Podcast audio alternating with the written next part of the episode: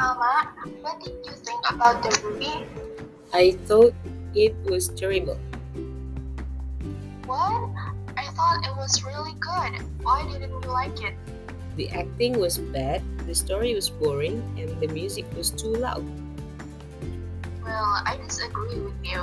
I like the main actor, and I think the story is interesting. Interesting, it was so predictable. Maybe, but I saw you crying at the end. I didn't cry. I saw you. Okay, maybe I cried a little, but that doesn't mean it was a good movie. Okay, but in your opinion, what was a good movie? What is the best movie you have ever seen? Spider Man. That's a comic book movie. So, What is your favorite real movie about real people? the truth is that I don't like movies.